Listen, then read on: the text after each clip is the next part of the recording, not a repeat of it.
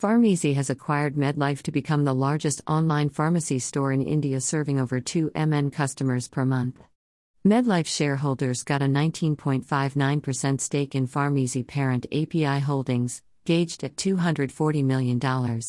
Prosus Ventures was seen investing $350 million along with U.S. equity firm TPG Growth also invested into API Holdings, taking the valuation of API Holdings at $1.5 billion, making it India's first online pharmacy to become a unicorn.